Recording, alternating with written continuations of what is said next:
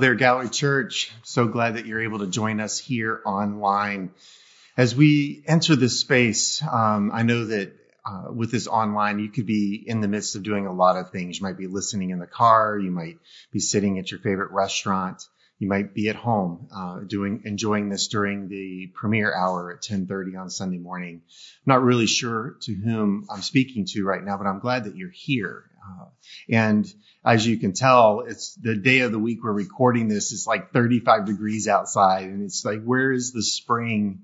And I don't know about you, but there's been a lot happening around issues of justice this week. And I'm glad that that's our subject matter for today.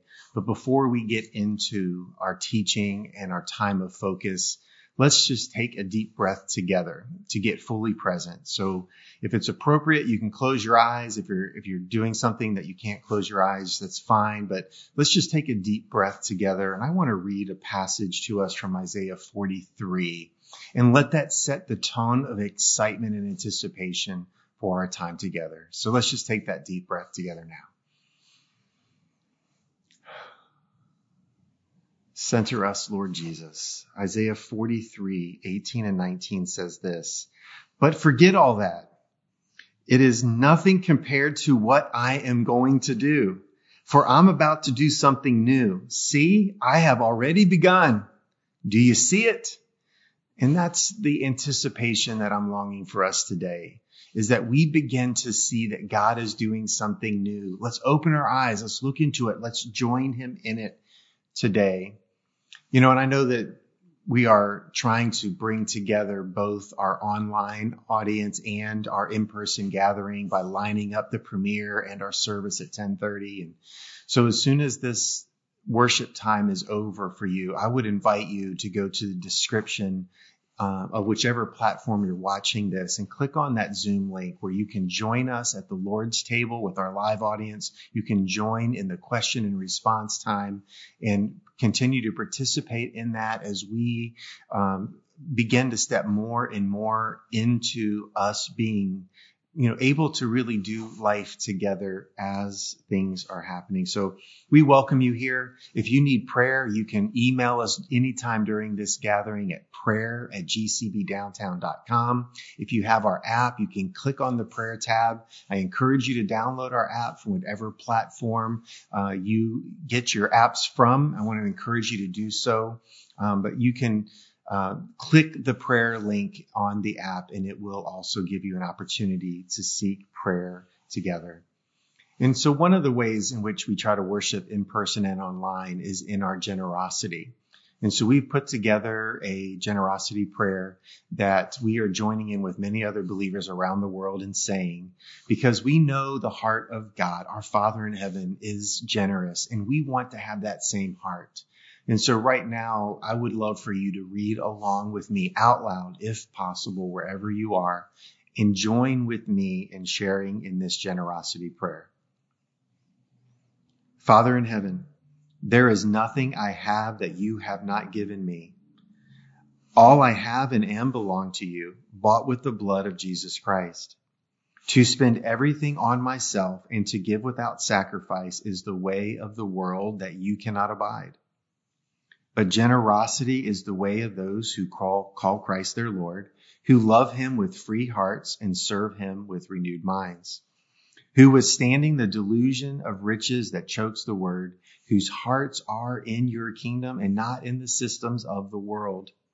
I am determined to increase in generosity until it can be said that there is no needy person among us.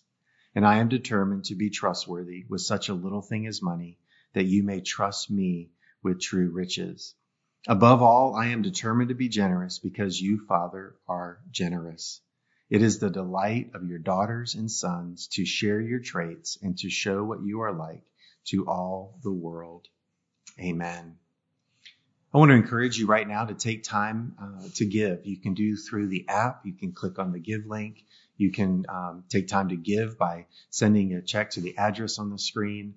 Uh, there's ways in which you can do that. You can even text to give if you like to join us as we uh, bring our our our, our finances our finances together so that we can continue to make sure that we're meeting the needs of all of our brothers and sisters amongst us. And so right now, I want to continue to invite you into a time of focus as we get ready for week three in the current series, A Culture of Goodness.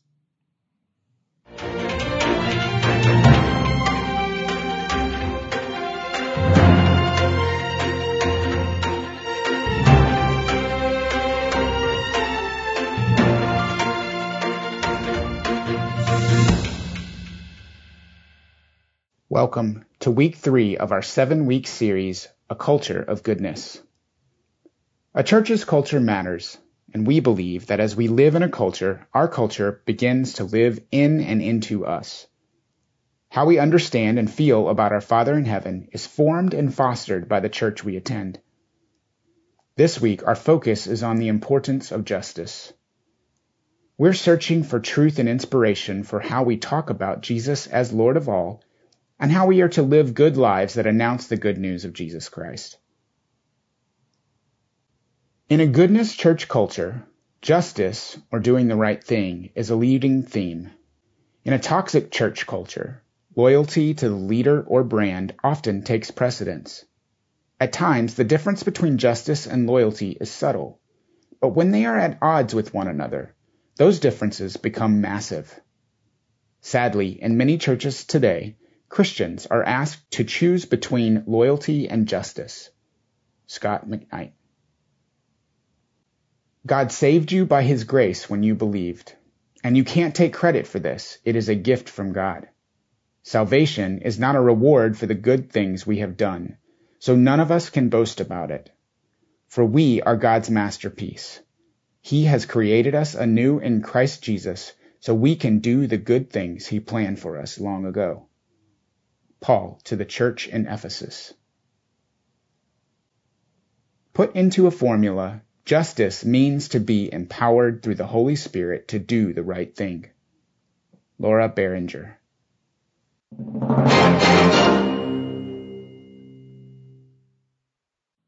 Hello, Gallery Church family. My name is Blake Cataldo. I'm beyond words uh, with gratitude um, to be with you today. When Ellis presented me with the idea of teaching about justice during this series, my heart leapt at the thought.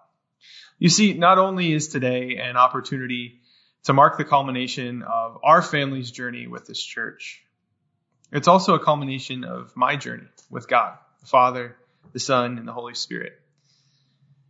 God has led me to spend a lot of time and energy on the topic of justice in my journey.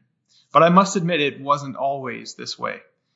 As you may be aware, today is the last Sunday we will be gathering with you after nearly 10 years of ministry together. I say that now and take a moment to pause at the wonders God has done in those 10 years. But when Liv and I first came to Gallery Church, we were one year out of completing a program on uh, worship ministry leadership. And in our youthfulness, we were very eager uh, almost to a fault, about sharing Christ through the avenue of worship. We firmly believed that leading people toward faith in Christ through the avenue of worship was the answer to all of the world's problems. While there's a degree of truth to that perspective, it's even more telling of a little bit of naivety we had at the time. But our journey with Gallery has brought us here. One of the verses we've revisited a lot since the turn of the new year, and again in this series, is Ephesians 2, verses 8 through 10. And if you've been around our church for any amount of time, you know how important these verses are to us. And this is from the New Living Translation. God saved you by his grace when you believed. And you can't take credit for this. It is a gift from God. Salvation is not a reward for the good things we have done, so none of us can boast about it. But pay attention to this verse. For we are God's masterpiece. He has created us anew in Christ Jesus so we can do the good things he planned for us long ago. This verse is part of the inspiration behind the name for Gallery Church. We are God's masterpiece. We are a collection of masterpieces on display for the greatness of God. And in these verses, the apostle Paul speaks of a grace that saves through faith and yet there are works prepared for us to do in Christ. I think too often churches debate the difference between faith and works, that they're at odds with each other, when really Paul's own scripture here is talking about both working in tandem with one another. In this verse, the same inspiration caught our attention, that being Liv and I, in our earliest years here. And it's the same inspiration that's casting a vision for a culture of goodness to thrive in the future of this church family. Along our 10 year journey, some major paradigm shifts began to happen in me. About halfway through our time together, I started questioning the merits of emphasizing right belief that was not combined with a desire for right practice.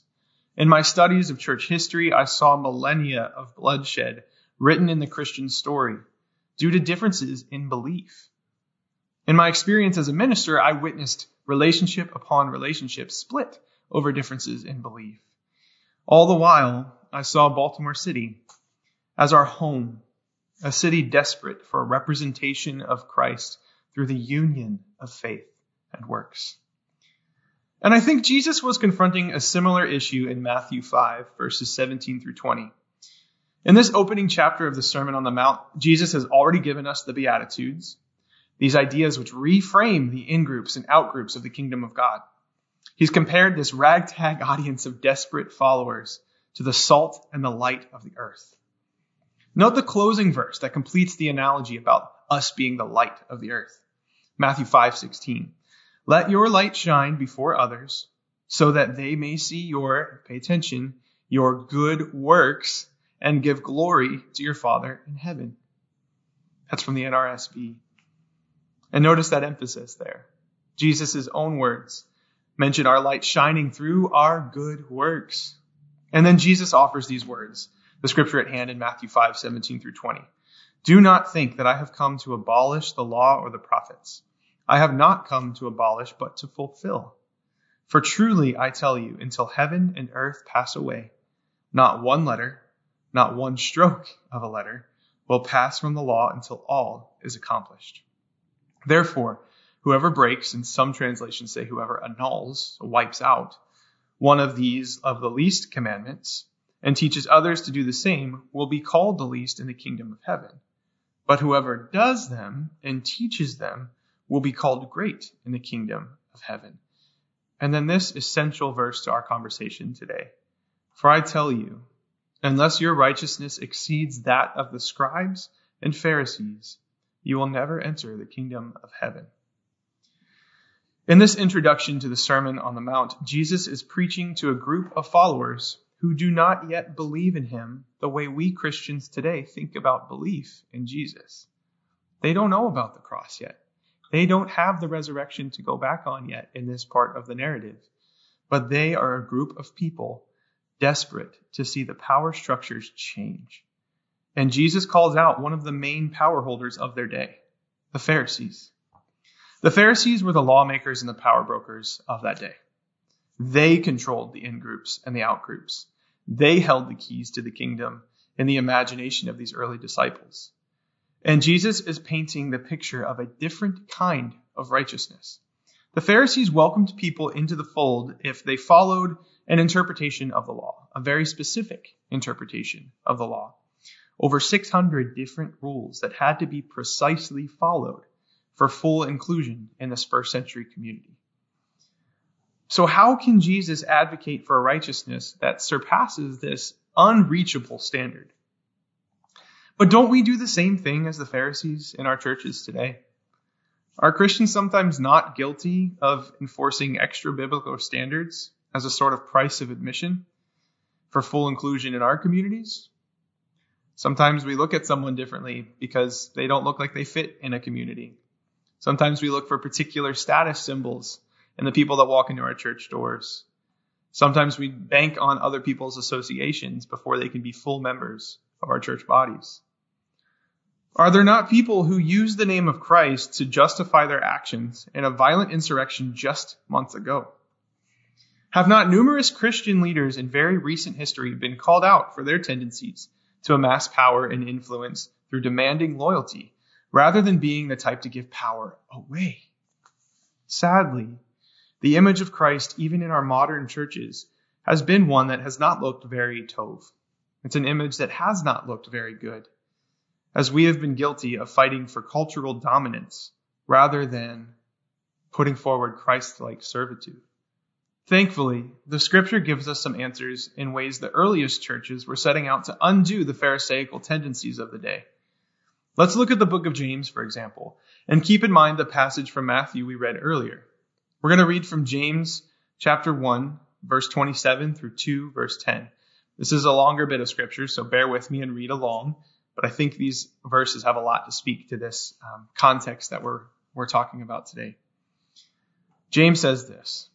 Religion that is pure and undefiled before God the Father is this to care for orphans and widows in their distress, and to keep oneself unstained by the world. And then he speaks more to this community. My brothers and sisters, do you with your acts of favoritism really believe in our glorious Lord Jesus Christ? For if a person with gold rings and in fine clothes comes into your assembly, and if a poor person in dirty clothes also comes in, and if you take notice of the one wearing fine clothes and say, have a seat here, please. While to the one who is poor, you say, stand there or sit at my feet. Some translations say, sit under my footstool. Have you not made distinctions among yourselves and become judges with evil thoughts? Listen, my beloved brothers and sisters, and hear James's heart, my beloved brothers and sisters. Has not God chosen the poor in the world to be rich in faith and to be heirs of the kingdom that he has promised to those who love him? Does that sound familiar? Sounds like the Sermon on the Mount. Sounds like the Beatitudes. But you have dishonored the poor. Is it not the rich who oppress you? Is it not they who drag you into court? Is it not they who blaspheme the excellent name that was invoked over you? You do well if you really fulfill the royal law according to the scripture. You shall love your neighbor as yourself. But if you show partiality, you commit sin and are convicted by the law as transgressors. For whoever keeps the whole law, but fails in one point, has become accountable for all of it. Again, echoes of Jesus' own words. An emphasis on love your neighbor as yourself an emphasis on a different kind of righteousness that supersedes that of their day. So, do you hear how this early church leader was inspiring his community to put the teachings of Jesus into practice? Emphasis on the poor, laying down power, referencing the Sermon on the Mount, following the royal law of you will love your neighbor as yourself. This church was working to embody the teaching of Jesus, to embody it in their flesh in their, their, their active doing in the world. They put their faith in the death, burial, and resurrection of Jesus through concrete actions that broke down the cultural barriers around them. The status of rich and poor, James was inspiring this church to take those cultural barriers and do away with them in their community. James is reminding his audience that the type of love exemplified by Christ does not distinguish between who is my neighbor. There is no question of who we love. Christ's love is limitless, shared with all and between all, with a preferential bent toward the outcasts of society.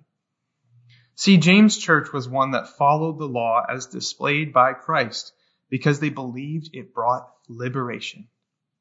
They embodied a form of justice that upset the status quo and leveled the balances because they believed in what Christ had done for them. Their faith and their works had become married together. Scot McKnight and Laura Barringer define justice this way in their book, A Church Called Tov, Forming a Goodness Culture. They say justice can be defined as behavior that measures up to or conforms with what God has revealed to us in Christ and the scripture. Every time I think about these words, I'm reminded of the Great Commission.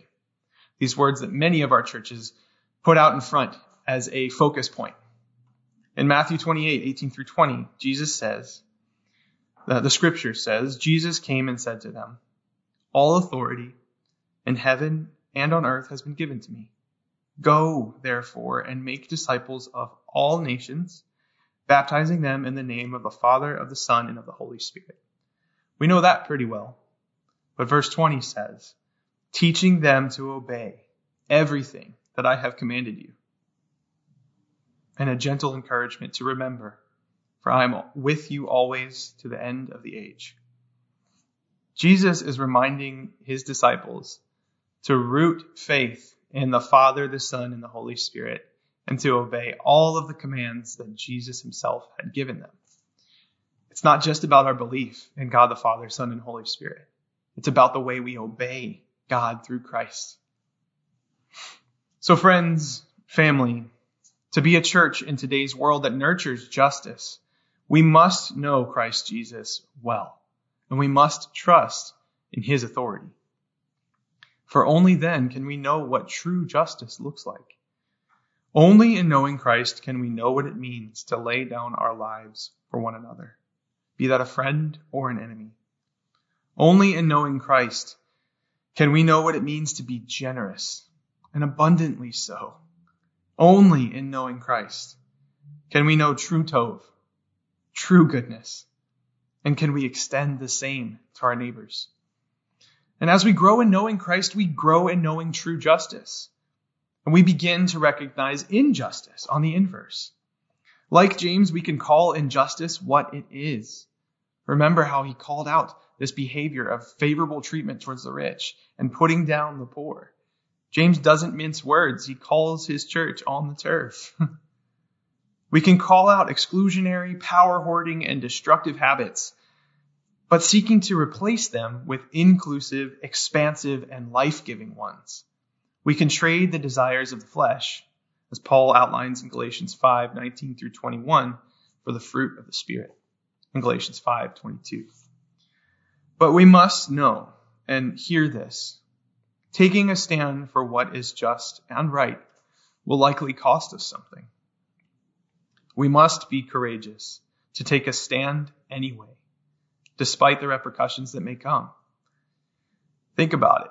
If Christ is our example, what else do we expect? Remember, we follow a Savior who was executed because he loved people outside of acceptable norms. He advocated for alterations to the religious status quo, and he refused to reciprocate violence or hate in the face of false accusations.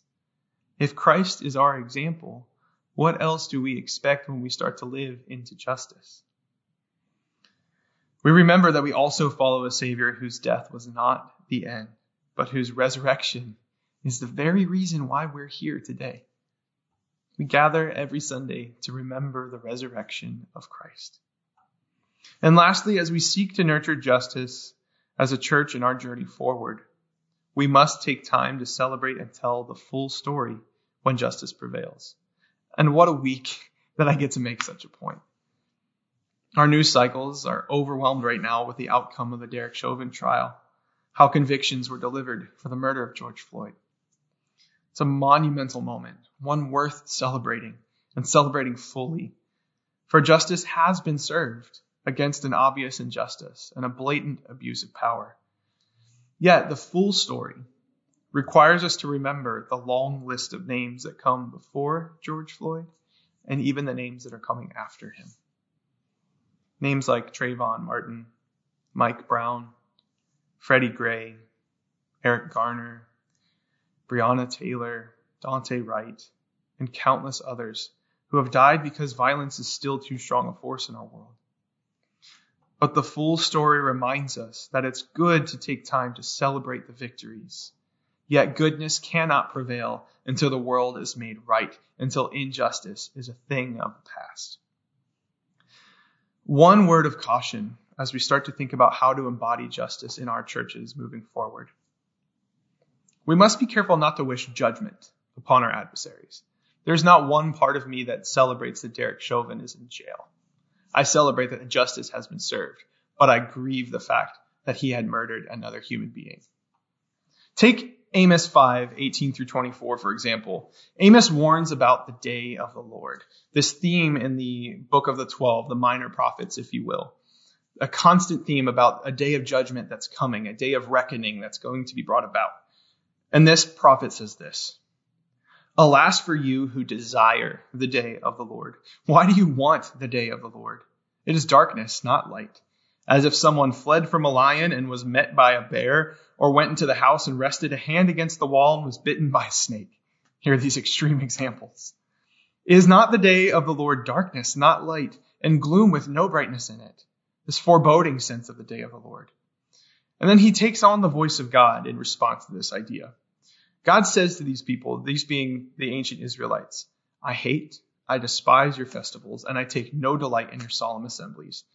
Even though you offer me your burnt offerings and grain offerings, I will not accept them. And the offerings of well-being of your fatted animals, I will not look upon. Take away from me the noise of your songs. I will not listen to the melody of your harps. Those verses hit home for me as a worship leader. But instead, let justice roll down like waters and righteousness like an ever flowing stream. You see, we cannot just sit and wait for the day of the Lord and hope for all to be made right one day. The prophet Amos reminds us that the day of the Lord, this Hebrew notion of a day in which God's judgment is fulfilled, is not something we should wish upon anyone. Not at all.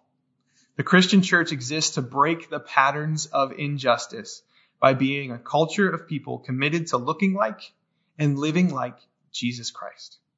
It's as simple as that. We can only do this as we grow together in knowing Him better.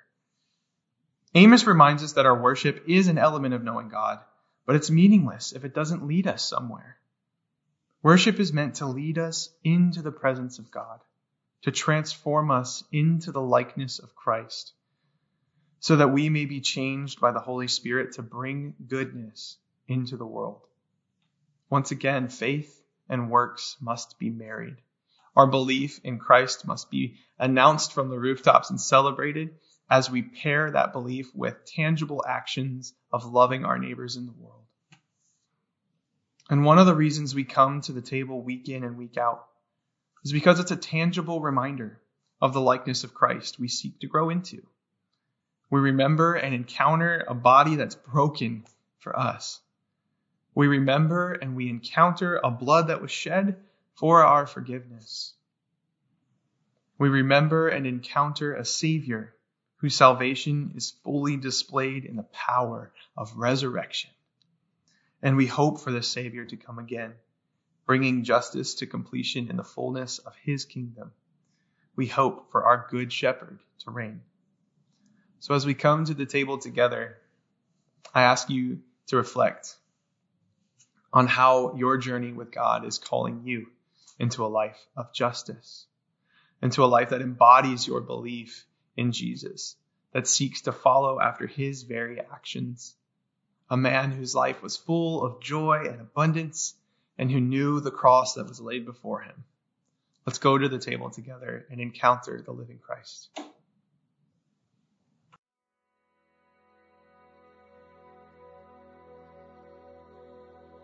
We want to invite you to respond to the Word of God that we just received.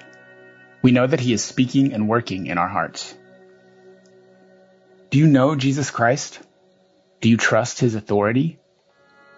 What is the Holy Spirit saying to you about what sin is in you?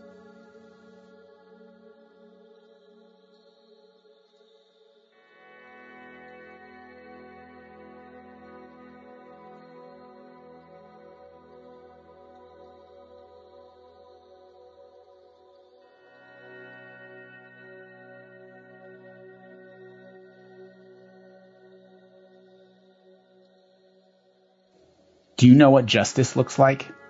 Do you know injustice when you see it? What is the Holy Spirit saying to you?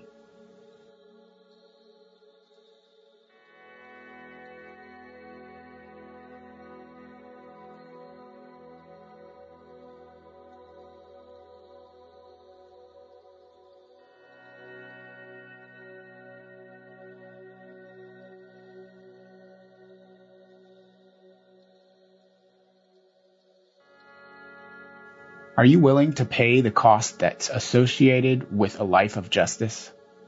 Ask the Holy Spirit to minister to you now and help you see what ways you are to display the goodness of God and His love for the city of Baltimore.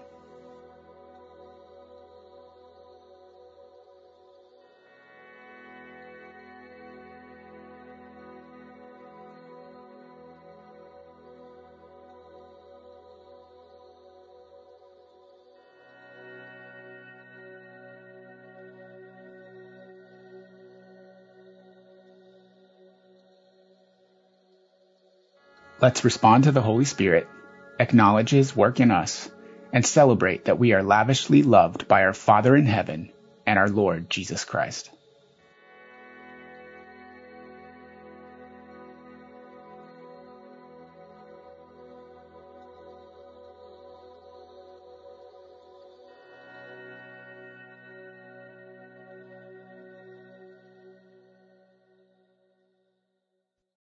Okay, church family, before we um, move towards our benediction and then our Zoom time of lingering together with our in-person family, I want to just give us a couple of quick announcements. The first one is to mark your calendar. We're going to have a special covenant family meeting together on Sunday, June the 20th. All of our covenant family from our churches are coming together for just a really important meeting as we get ready for a new year that's going to be coming our way in July and August as um, as we are prayerfully looking at our church and all that God is doing. So mark your calendar, June 20th, 5 o'clock, our covenant family coming together. And I also want you to know we're going to have a special Pentecost Sunday on May 23rd out in the courtyard. We're praying for great weather. Um, Patterson community are, is coming to, our Patterson church family is coming to join up with us. We've invited some other churches to uh, participate on a limited basis as well. Um, but we are going to open up registration for that Pentecost Sunday where we can enjoy seeing the diversity in the family of God and celebrate the beauty of the church and the way that he has sent his spirit upon us with power and authority to do the good things he's planned for us to do. So I want to encourage you um, to put May 23rd Sunday and, and uh, if you're if you feel comfortable, make yourself available for that special time of that gathering together. And then the last thing I just want uh, to share with you as a church family is that as we are going through this series, um, we are continuing to put information in the notes. We want you to be able to meditate on what you've been taught. We're looking for ways that you can um, talk to your growth community and those that are really close to you in your hubs, ways that can help you continue um, to allow your faith and the good that God planned for us to come together and thrive with one another. So June 20th, Covenant Family, May 23rd, Pentecost Sunday, and pay attention to the notes section in your app. And so here we go. Here's our benediction. I'm just going to extend my hand towards you right now as a form of blessing. But as we go from here today, may our faith increase and the revelation of the good thing God wants us to do. May we allow his Holy Spirit to work in us so that we can see injustice and give us wisdom to respond with justice. May the church be known for its wisdom and faith and goodness and justice as we've been talking about these last few weeks. So may God's grace and peace be with you. Thank you guys so much. We'll see you in the Zoom lingering.